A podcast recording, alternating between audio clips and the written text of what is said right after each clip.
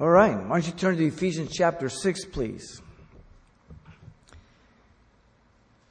Ephesians chapter six, we're going to look at verse twelve. The message entitled, The Enemy in Warfare, Satan and His Angels. And this will be part one. Well, Paul has given to the believer the purpose of the command to be strong in the Lord and to put on the whole armor of God. It's to be victorious in the warfare characterized by three things, as we saw last time in verse eleven, the ability for victory in warfare that you may be able to stand, the intensity in the warfare against the wiles, the stratagems of, of the devil, which is the adversary in the warfare. And Paul has identified the true enemy of God and the believer, the devil, Satan. So he progresses his um, purpose in being strong in the Lord and putting on the whole armor of God, because the warfare is spiritual in nature. It's not physical. Literally, we do not wrestle against blood and flesh. If if we can just do that, then we probably feel more confident. But it's not like getting in a hassle or rumble with someone in the physical form. That would be a lot easier. You just pick up a bigger stick or something. But uh, it's not in the flesh. Spiritual warfare is not directly against human beings of blood and flesh, though Satan will use human beings at times indirectly to oppose, attack, and hinder us in the spiritual warfare. The word wrestle there means um, wrestling as a contest between two in which um, each endeavored to throw the other. Anytime you've seen people wrestle, that's what they're trying to do. In which is decided when the victor in those days is able to hold the oppressed, the opponent down with his hands upon his neck. In Greek wrestling, the loser had his eyes gouged out, which is a beautiful metaphor for the day, because that's what Satan does. He blinds us. That's his whole goal, to blind you to the will of God, to the Word of God, to the direction of God. The spiritual warfare is against the Word of God, as we've seen, to hinder sinners from being saved through the gospel. Paul says in uh, Second Corinthians four four, uh, whose mind... Uh, who minds the, um, whose mind the God of this age, Satan, has blinded, who do not believe, lest the light of the gospel of the glory of Christ, who is the image of God, should shine on them. So every time the gospel goes forth, Satan is there to hinder that from the non-believer. We have the parable of the sower. The sower went out to sow seed. Some fell by the wayside. That's the only one that didn't take hold. The other three did, but two of the three walk away. The hardness of the heart. But also to hinder believers from obeying the Word of God. Uh, in Second Corinthians ten, four through five, as we've seen, it said, for the weapons of our warfare are not carnal, but mighty in God, for pulling down the strongholds, casting down arguments, and every high thing that exalts itself, listen, against the knowledge of God, bringing every thought into captivity to the obedience of Christ. So when Satan attacks you and myself, it's sometimes through people, but not always through people, but it's always against the knowledge of God. To doubt God's word, we've seen already. We're not going to go over stuff like that back in Genesis. To, to doubt God, to doubt God's word, to, to question it, to, to think you can do without it. Then Paul identified the, the various orders here in verse twelve. Ranks and diverse authorities of these angels that follow Satan and his rebellion against God in heaven. He says, but against principalities, against powers, against the rulers of darkness of this age, against spiritual hosts of wickedness in the heavenly places. These forces vary in rank and authority. The subdivisions are in both good and bad angels. We've already seen these same terms. Some of them in chapter one, verse twenty and twenty-one, for good angels. Because remember, Satan's angels are just duplicating what was in heaven, but on the evil side. Because we've seen that they rebelled in heaven. We're going to look at some of those things tonight too. Principalities means first ones, preeminent ones, leaders. Powers means authorities. Rulers refers to the worldly power in the darkness of evil. Host of wickedness, paneria, are wicked, pernicious, and malicious spirit forces whose purpose, intent, and desire is evil. These are can be seen like private corporals, lance corporals, sergeants, staff sergeants, sergeant majors, different ranks and levels. Notice the location of their evil activity is in the heavenlies, the spatial realm of the unseen world of spiritual reality, in the lower atmosphere that is active and supreme over all the earth below.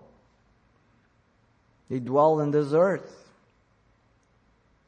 beneath the third heaven of God, in the atmosphere that man dwells in.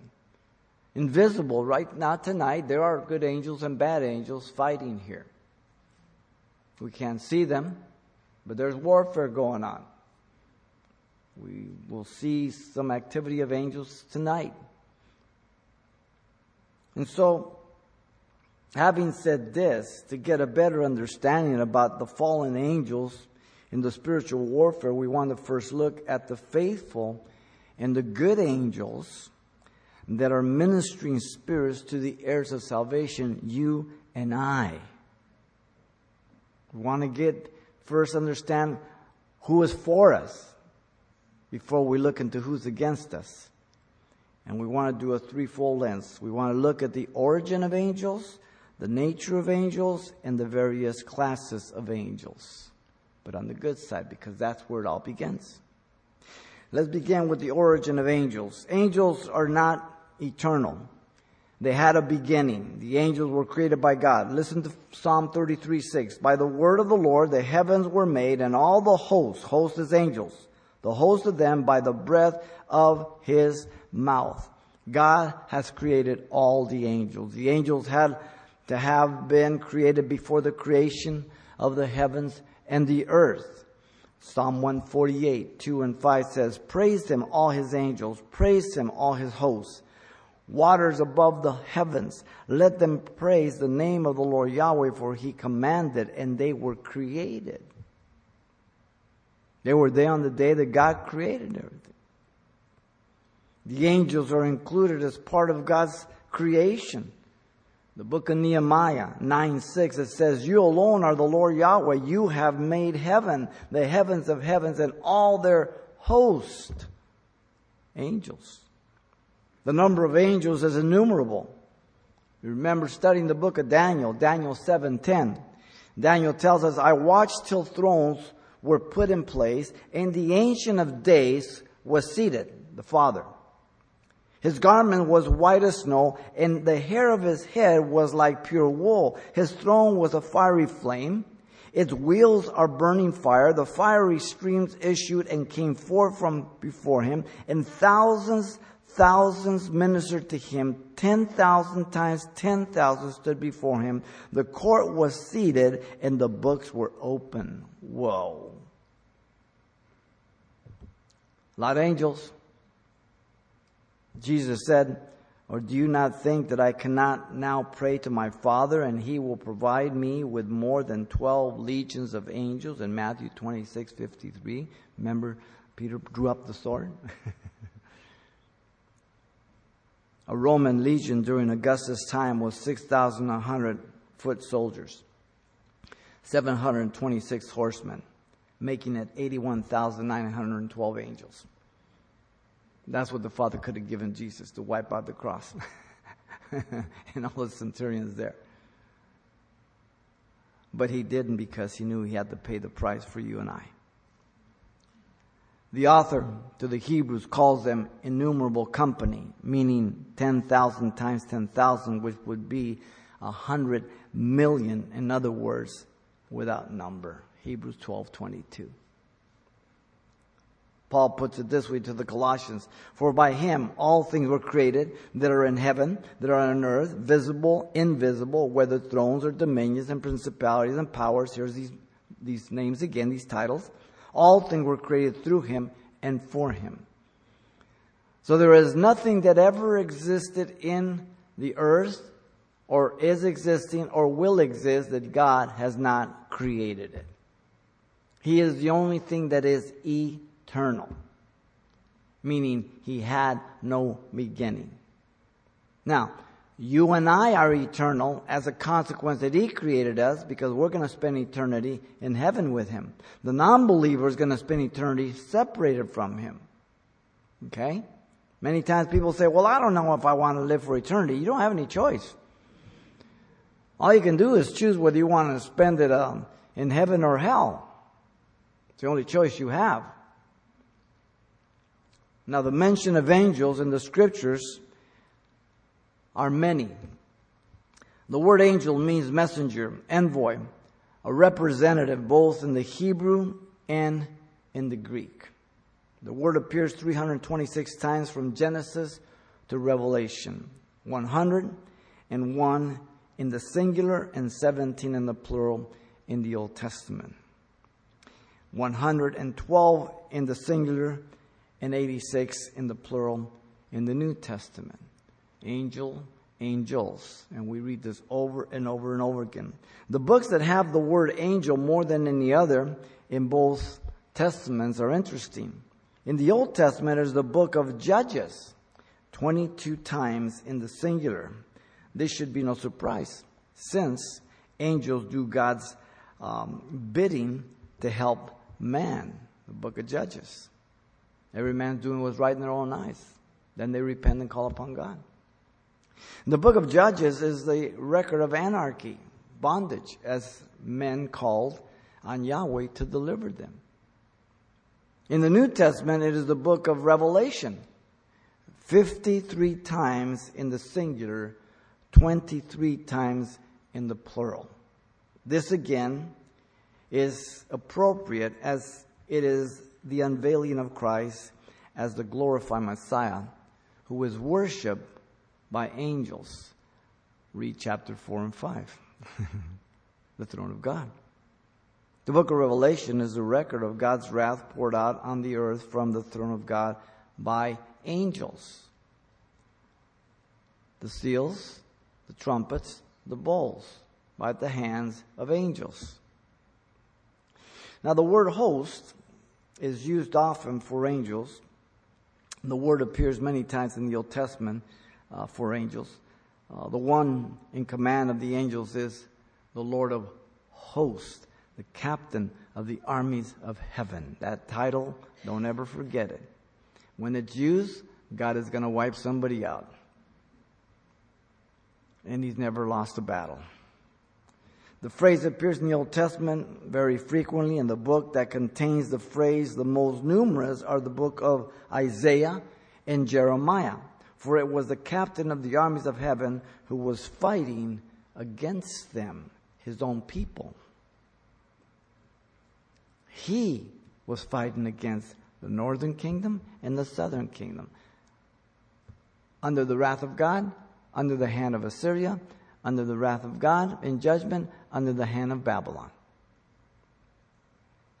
Jeremiah, in the phrase, the Lord of hosts, appears six times, but Lord of hosts, fifty-eight times.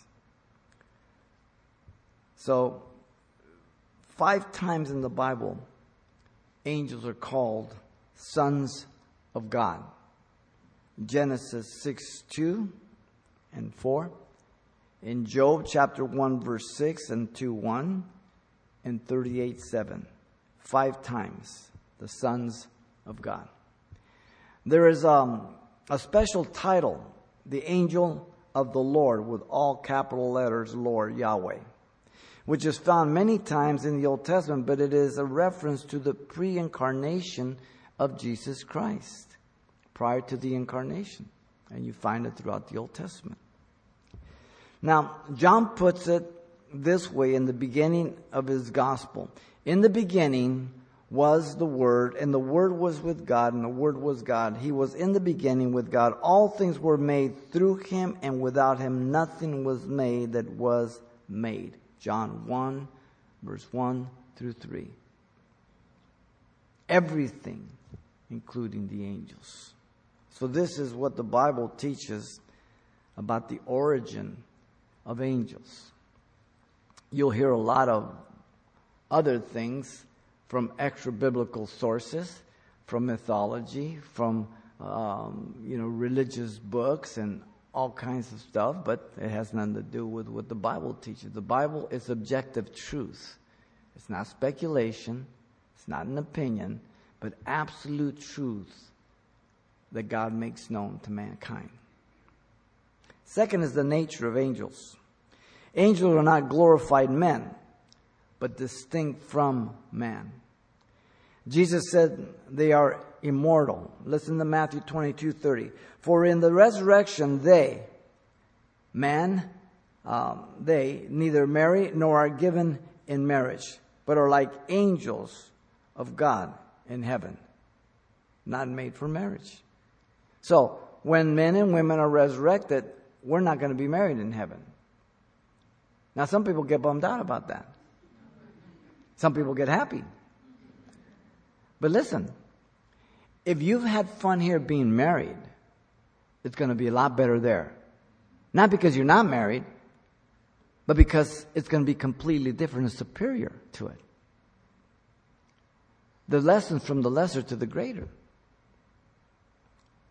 Hebrews two five says, for He has not put the world to come, of which we speak, in subjection to angels. He subjected the world to the church. And in the millennial to Israel, not angels. Man was made a little lower than the angels. In Hebrews two seven it says, quoting Psalm eight, verse four through six. In fact, in Hebrews twelve, twenty-two and twenty-three it says, but you have come to Mount Zion and to the city of the living God, the heavenly Jerusalem, to an innumerable company of angels, to the general assembly and church of the firstborn who are registered in heaven, to God the judge of all, to the spirits of just men made perfect. So there's a great distinction between angels and mankind. Angels are spirit beings alone. Angels have no physical bodies or form. It says, who made His angels spirits, His ministers a flame of fire, Psalm one oh four, four. Yet they are described with certain physical features at times in the Scriptures, such as having wings, feet, and faces. And that's for our benefit, for whatever that may be. But they're spirit beings primarily. In other words, they're described to us, but we can't see them. The author to the Hebrews, quoting this psalm, adds, are they not all ministering spirits sent forth to minister for those who will inherit salvation? Hebrews one fourteen. So angels do God's bidding to help us, the believer. Okay? Now, I've never seen an angel. I don't know that an angel's ever helped me, but studying the Scriptures, they probably have. I just haven't been aware of it. Okay? In fact, we're told, beware lest you have entertained angels unaware, the book of Hebrews says. So the angels of God, as part of their creative responsibility, is to do God's bidding in the service of God towards you and I. Now, angels appeared to Jacob in a dream at Bethel as he fled from his brother Esau, if you remember. Um, Psalm one oh three, twenty-one says, um, I'm sorry, Genesis twenty-eight, twelve first. It says, then he dreamed, and behold, a ladder was set up on the earth, and its top reached to heaven, and there the angels of God were ascending and descending on it. And God allowed him to see it. The psalmist describes, Blessed, bless the Lord, all you His hosts, angels, you ministers of His, who do his pleasure. Psalm one oh three, twenty-one. As you know, last week we saw the Satan tempting Jesus to cast himself from the pinnacle of the temple, misquoted the scriptures about angels. Satan said to Jesus, for it is written, he shall give his angels charge over you to keep you, in Luke four ten, quoting Psalm ninety-one, eleven and twelve. Jesus responded, you shall not tempt the Lord Yahweh your God, in Luke four twelve. Angels served Jesus. And he was there in the wilderness forty days, tempted by Satan, and was with the wild beasts, and the angels ministered to him. Angels, though they have no physical bodies, they have often appeared to man in bodily form, appearing at will. Angels appeared to Abraham, as you remember, in Genesis eighteen and nineteen, then to Lot and Sodom and Gomorrah. By the way, one of those angels was the angel of the Lord Jesus Christ. Read when he's talking to Abraham. The angel of the Lord encamped all around those who fear him and delivers them. Psalm thirty-four, seven. That's why I'm taking time, because it's a spiritual warfare, and you and I need to understand we not only have Jesus Christ making an intercession for us to empower us and to direct and guide us, to protect us in the Holy Spirit, but he has in charge his angels for this warfare.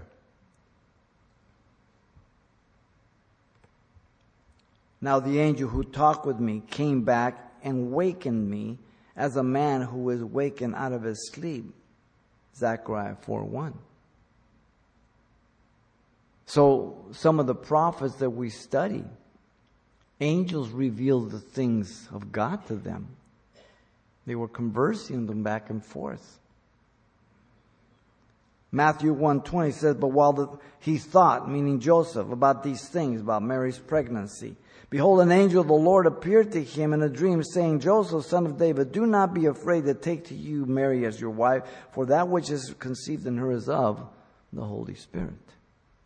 An angel was discharged to do that. Some have entertained angels unaware, as I said in Hebrews thirteen two. Now angels are not to be worshipped. There's a lot of angel worship that goes on in religions. Um, um, you know, Santana, he, he he worships all kinds of angels. Carlos Santana, he's into the cult, the cult of angel worship and everything. A lot of people are. The first tablet of the Ten Commandments, God says this in Exodus twenty, verse three through five. You shall not... You shall uh, have no other gods before me. You shall not make for yourself a carved image or any likeness of anything that is in heaven above, or that is in earth beneath, or that is in the water under the earth. You shall not bow down to them, nor serve them. For I, the Lord your God, am a jealous God, visiting the iniquity of the fathers on the children to the third and the fourth generation, to those who hate me. So there is nothing that we are to make likeness of, whether we get some kind of description in the scriptures, or whether we use our own imagination to represent anything in heaven, beneath the heavens, under the waters, or anything else, to worship. No physical likeness. God is a spirit. Those who worship him will worship him in spirit and in truth. Paul warns the Colossians in Colossians two eighteen, let no one cheat you of your reward. Listen carefully. Taking delight in false humility and worship of angels, including... or intruding into those things which he has not seen, vainly puffed up by his fleshly mind. Next week we'll get into the demons, the false angels, the bad angels that do appear to deceive people. John puts it this way in Revelation nineteen ten, and I fell at his feet to worship him. Remember John in Revelation, an angel's giving him all this stuff, okay? But he said to me, see that you do not do that.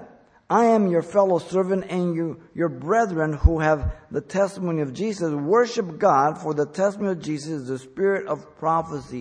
Do not worship me, the angel says to John. Simple. Angels are a company of God's creation, not a race. They are innumerable, as we have stated. Then Micaiah, you remember, said, "Therefore, hear the word of the Lord. I saw the Lord sitting on his throne, and all the hosts of heaven standing at his right hand and his left." Second Chronicles eighteen eighteen. God opened the eyes of men to see the throne of God, to see angels, to speak with angels.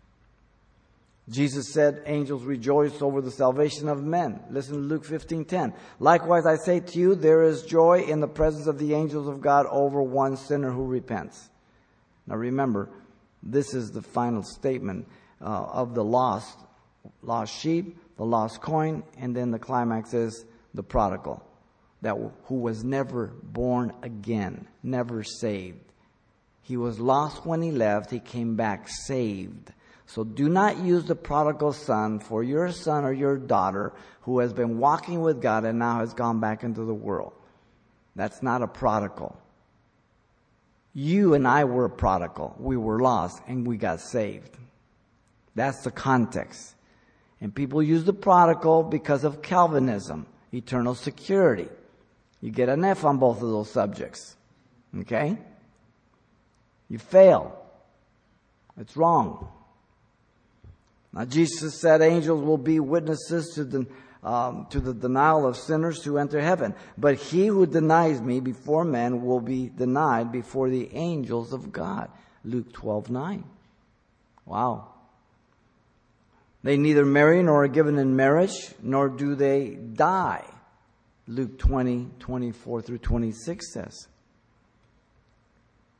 Now, angels will be involved in the regathering of the Jews at the end of the tribulation.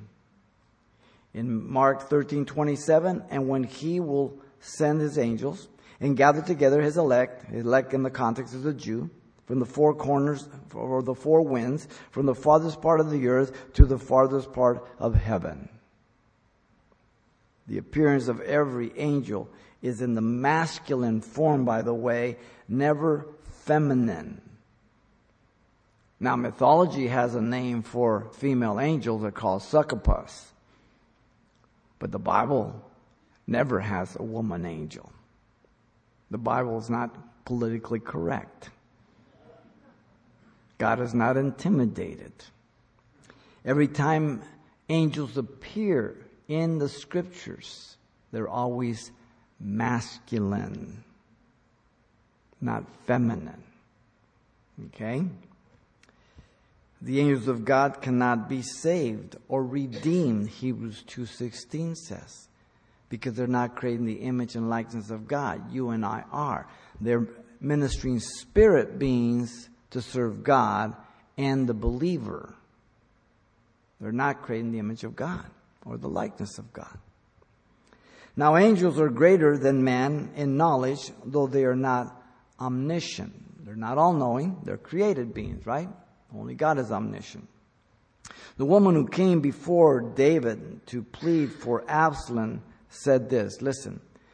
"To bring about this change of affairs, your servant Jacob or Joab has done this thing, but my Lord is wise according to the wisdom of the angel of God to know everything that is in the earth." Second Samuel fourteen twenty. So they are wise. They're wiser than us. They have more knowledge, but they're not all-knowing. Gabriel came to give Daniel understanding about the seventieth week of Daniel. Listen to Daniel nine twenty-three. "At the beginning of your supplication, the command went out, and I have come to tell you, for you are greatly beloved. Therefore, consider the matter and understand the vision." The angel gave it to Daniel. Paul charges Timothy before angels. "I charge you before God and the Lord Jesus Christ and the elect angels." Wow, elect angels. Does that mean that God predestined some to be faithful and predestined others to be unfaithful? If you're a Calvinist, I'll give you a migraine.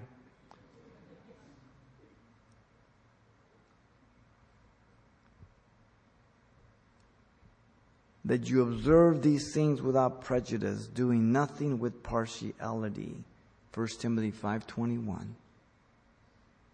He charges you before the elect angels, those that have authority, those that have great privilege. Though Peter tells us that the angels intently stoop down to see the next things of God will do in His church. You realize that some angels, they, the angels don't know everything in the future. So they're stooping down, looking down to the church to see how God's unfolding this. They can't, they don't know what's going to happen to, a minute from now. Okay? They're looking at it like watching a movie. Listen to what he says in First Peter one twelve. To them it was revealed that not to themselves, but to us they were ministering the things which now have been reported to you through these, through those who have preached the gospel to you by the Holy Spirit sent from heaven, things which angels desired to look into, stoop down and look. Like when you're looking for a lost coin, you stoop down, you're looking intently to find out. That's what the word is. Angels are stronger than man, but not omnipotent, all-powerful like God. They're limited. It says, and it came to pass at a certain night that an angel of the Lord went out and killed in the camp of the Assyrians one hundred eighty-five thousand. And when people rose early in the morning, there were the corpse, all dead. Second Kings nineteen thirty-five. One angel, one hundred eighty-five thousand frontline Syrian troops. Bad dudes, but not all powerful, but much more powerful than you and I. Psalm one oh three twenty says, bless the Lord, you His angels, who excel in strength, who do His word, heeding the voice of His word. You remember Nebuchadnezzar in the book of Daniel, chapter three, verse twenty-eight, spoke saying, blessed be the God of Shadrach, Meshach, and Abednego, who sent His angel and delivered His servants who trusted in Him. And they have frustrated the king's words, meaning himself, and yielded their bodies, and they should not serve nor worship any god except their own God. That's when He delivered them from the fire, remember? Peter and others were delivered from prison by an angel. But at the night, an angel of the Lord opened the prison door and brought them out and said, remember, Peter thought he was having a dream or something. Then he came to himself when he passed the gate. He realized that an angel had delivered him. Acts five nineteen.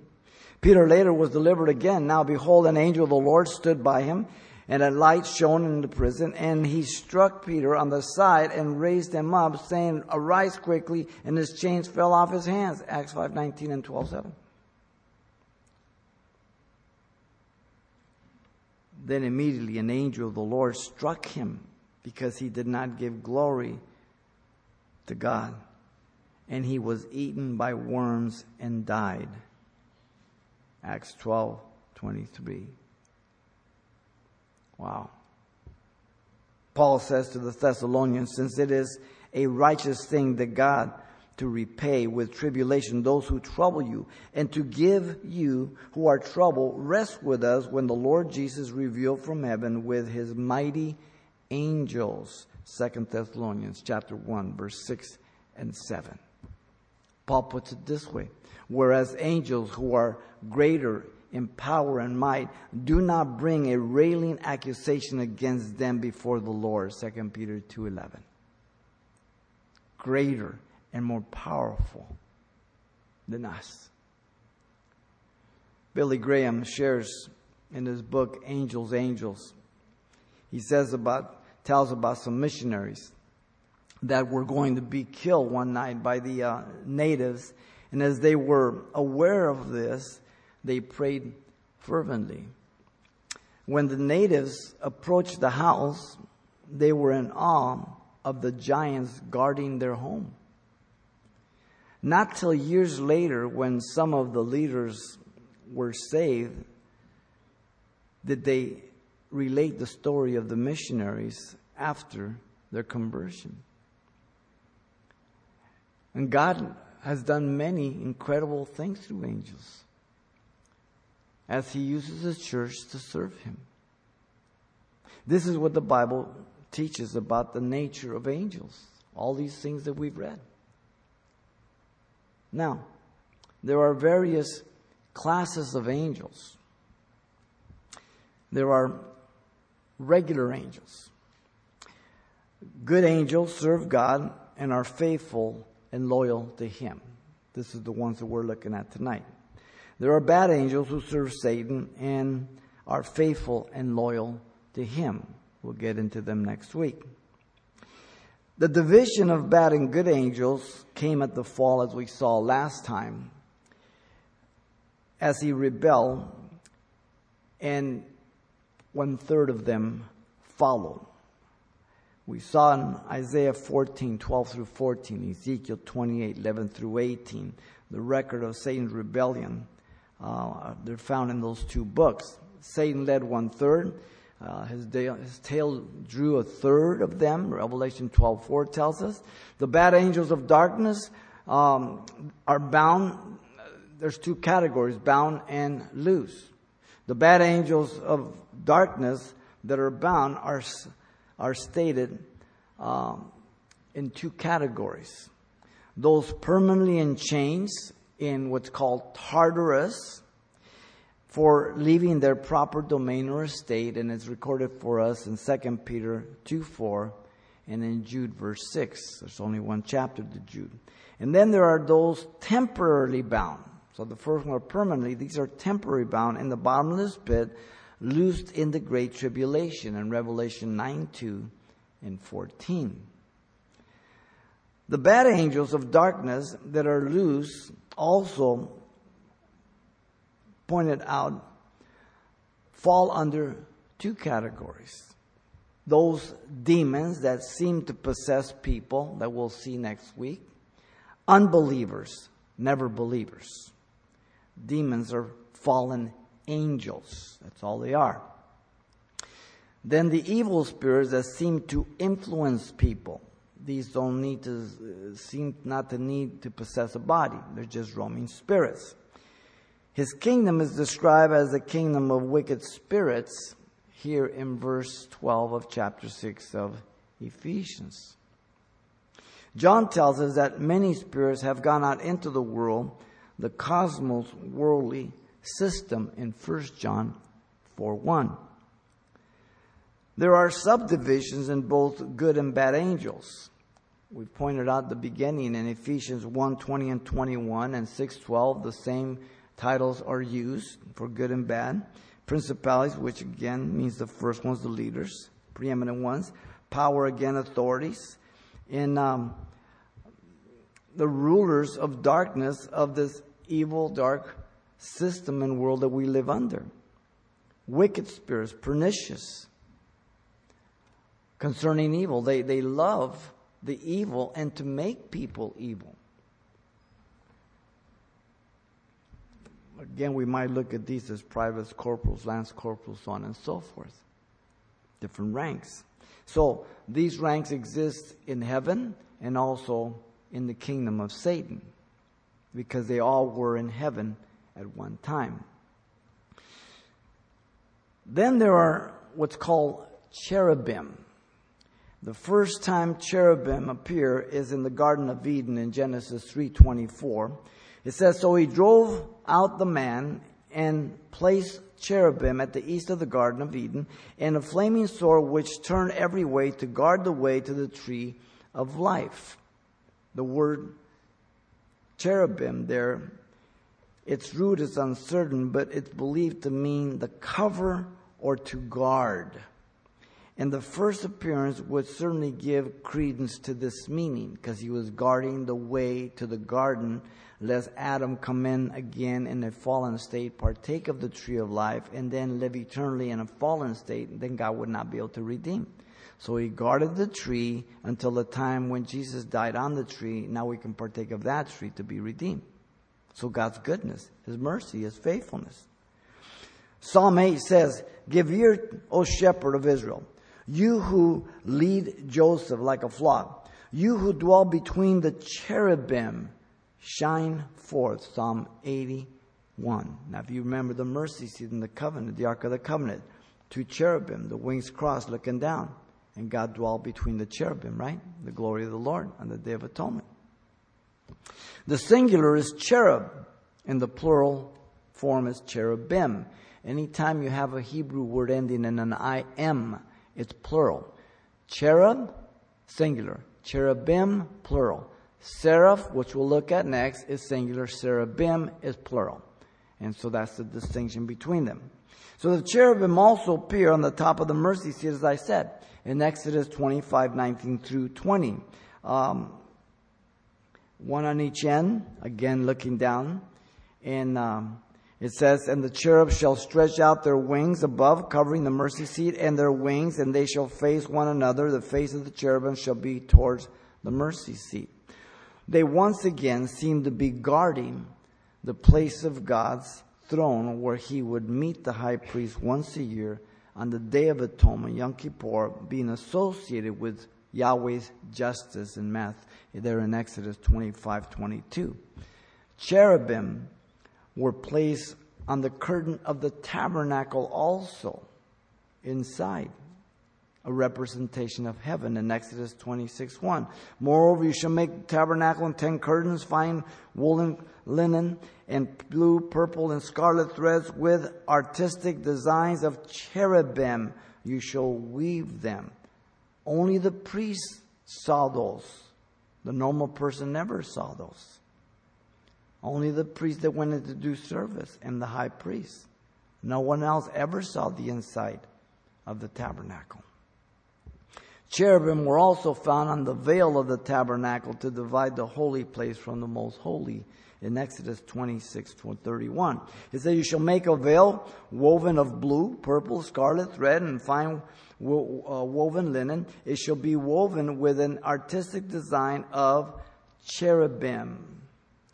And so cherubim were also placed in the temple of Solomon after the pattern that was given to him. The two-winged cherubim are seen in the tabernacle's mercy seat, as we've seen, and you have them also in the tabernacle, uh, in, in the temple in First Kings six, twenty-four. It says, "One wing of the cherubim was five cubits." A cubit is from the middle finger to the elbow, about eighteen inches. That's the biblical cubit. There's different cubits. eighteen, so a foot and a half. Five cubits would be seven and a half feet. One wing. And the other wing of the cherub, five cubits, ten cubits from tip to tip, fifteen feet, one wing to the tip of the other. That's a big angel. Um, cherubim also have four wings, not only two wings. There's some cherubs that have four wings and are described in the vision to Ezekiel. Listen to Ezekiel one, five through six. "Also from within came the likeness of four living creatures, and this was their appearance. They had the likeness of a man. Each one had four faces, and each had four wings." So you have cherubs that have two wings, and you have cherubs that have four wings, having the face of a lion, a man, an ox, and an eagle, he describes. "Thus were their faces, their wings stretched upward, two wings of each, one touched one another, and two covered their bodies." Ezekiel one eleven. Ezekiel one twenty-three says, "And under the firmament their wings spread out straight, one towards another. Each one had two wings, covered the side, and each one had two wings, covered the other side of the body. This is the living creature I saw under the God of Israel by the river Chebar, and I knew they were cherubim." Ezekiel ten, twenty. Same vision he had in chapter one, as well as chapter ten. Lucifer is called a cherub. Ezekiel twenty-eight, fourteen. "Yet you were the anointed cherub who covers. I established you. You were on the holy mountain of God. You walked back and forth in the midst of the fiery stones." So Satan, Lucifer, the devil, was a cherub.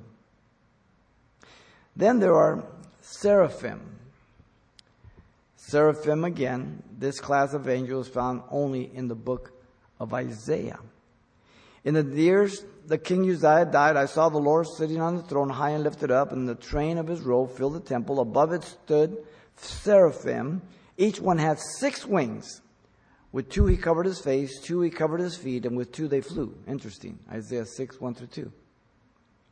Seraphim are an order of angels that have six wings now. With two again, they cover their face, two their feet, and two they fly. Once again, we see the I am for plural, seraphim. Seraph meaning singular. Their name means burning ones. Isaiah heard and saw with clear understanding their worship of God. Listen to Isaiah chapter six, verse three through four.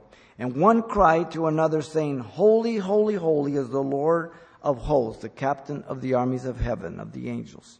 The whole earth is full of his glory, and the posts of the door were shaken by the voice of him who cried out, and the house was filled with smoke.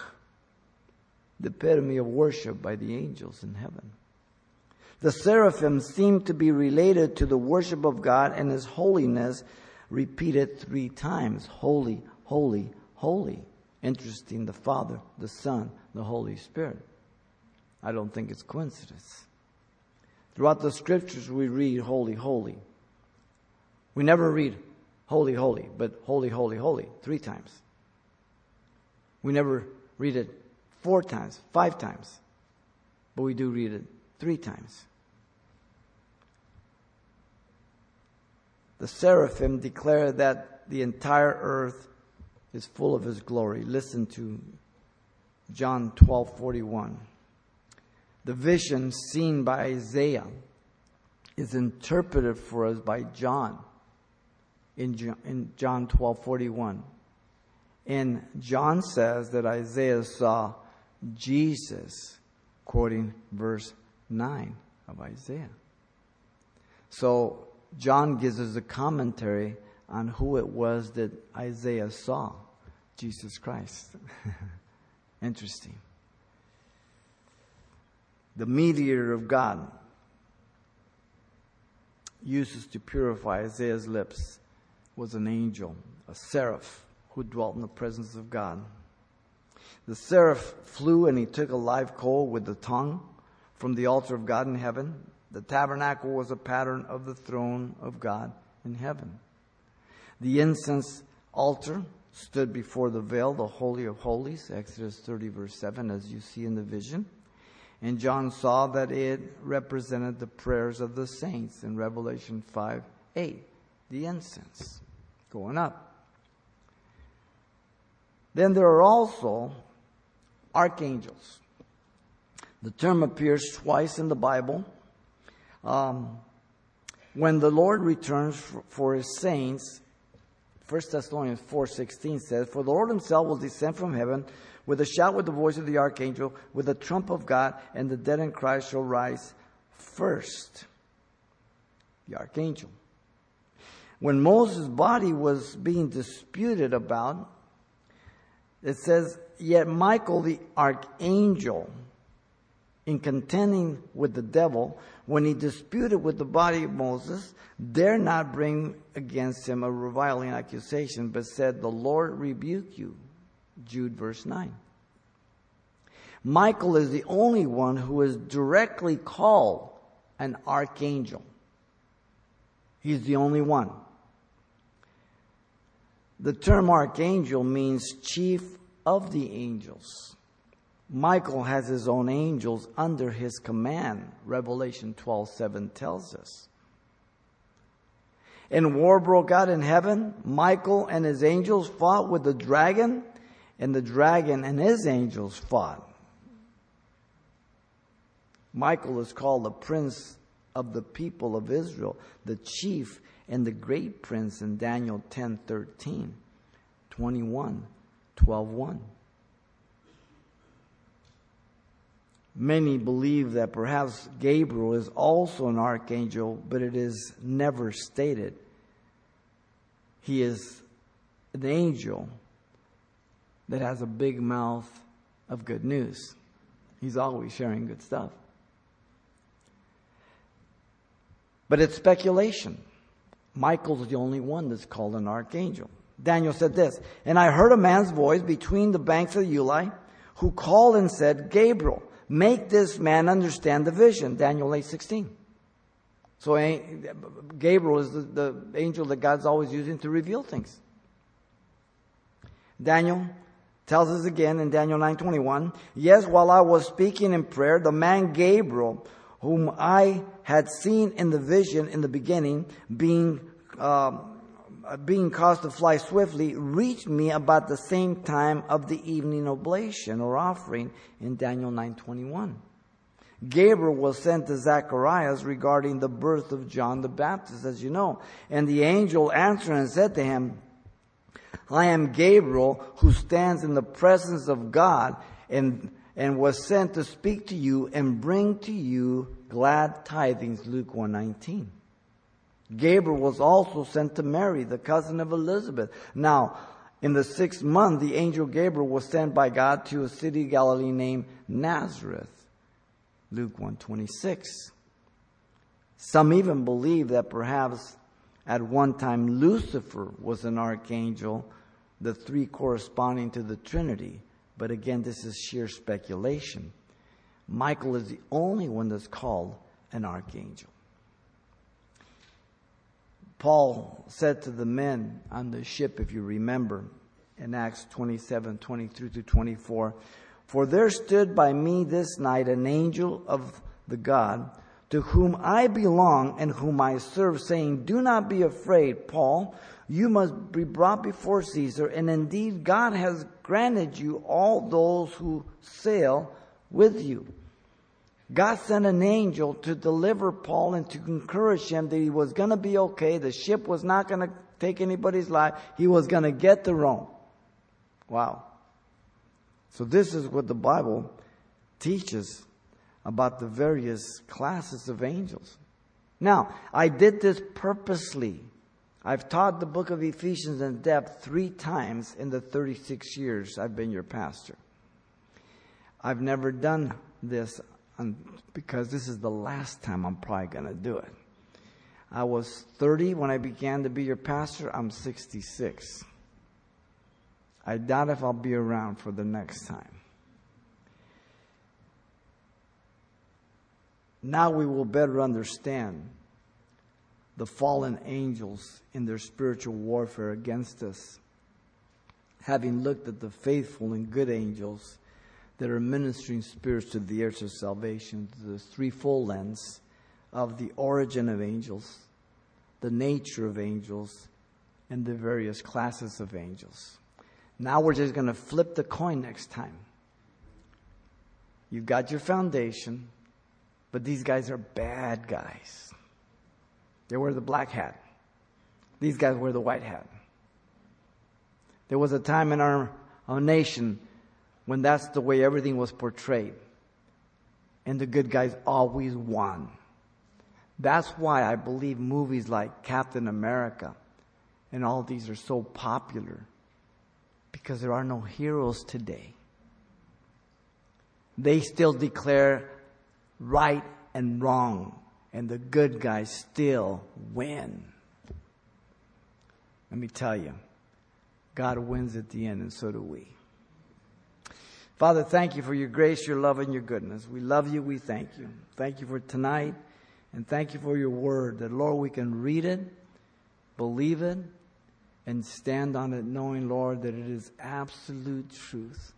So help us to be aware that we cannot see the angelic forces around us that are there to aid us and to do your bidding, that we are very confident, not in ourselves, Lord, for we wrestle not against flesh and blood, but principalities and powers, dominions of darkness, and wicked places, Lord.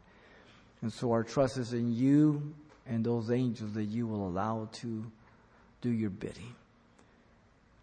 As you're praying, if you're here tonight, if you do not know Jesus Christ as your Lord and Savior, God has brought you here to be saved. If you believe that Jesus Christ died for your sins, if you believe that he did that because he is God who became man, and that he rose from the dead to verify all that, and that he alone can forgive you, then you can call upon him right now. Right where you sit, here or maybe over the internet. If you believe what I just said, then the Bible says you can call on the name of the Lord to be saved. It is God's mercy and grace that he gives you faith to believe, but he will not force you to believe. You must take that step of faith and trust him. And he's never disappointed anybody. If you want to be born again, have your sins forgiven, this is your prayer to him, right where you are right now, whether you're over the internet or the radio or here. Father, I come to you in Jesus' name. I ask you to forgive me, Lord, for all my sins. Give me a brand new heart. Fill me with your Spirit. I accept you as my Savior and Lord. In Jesus' name I pray. Amen.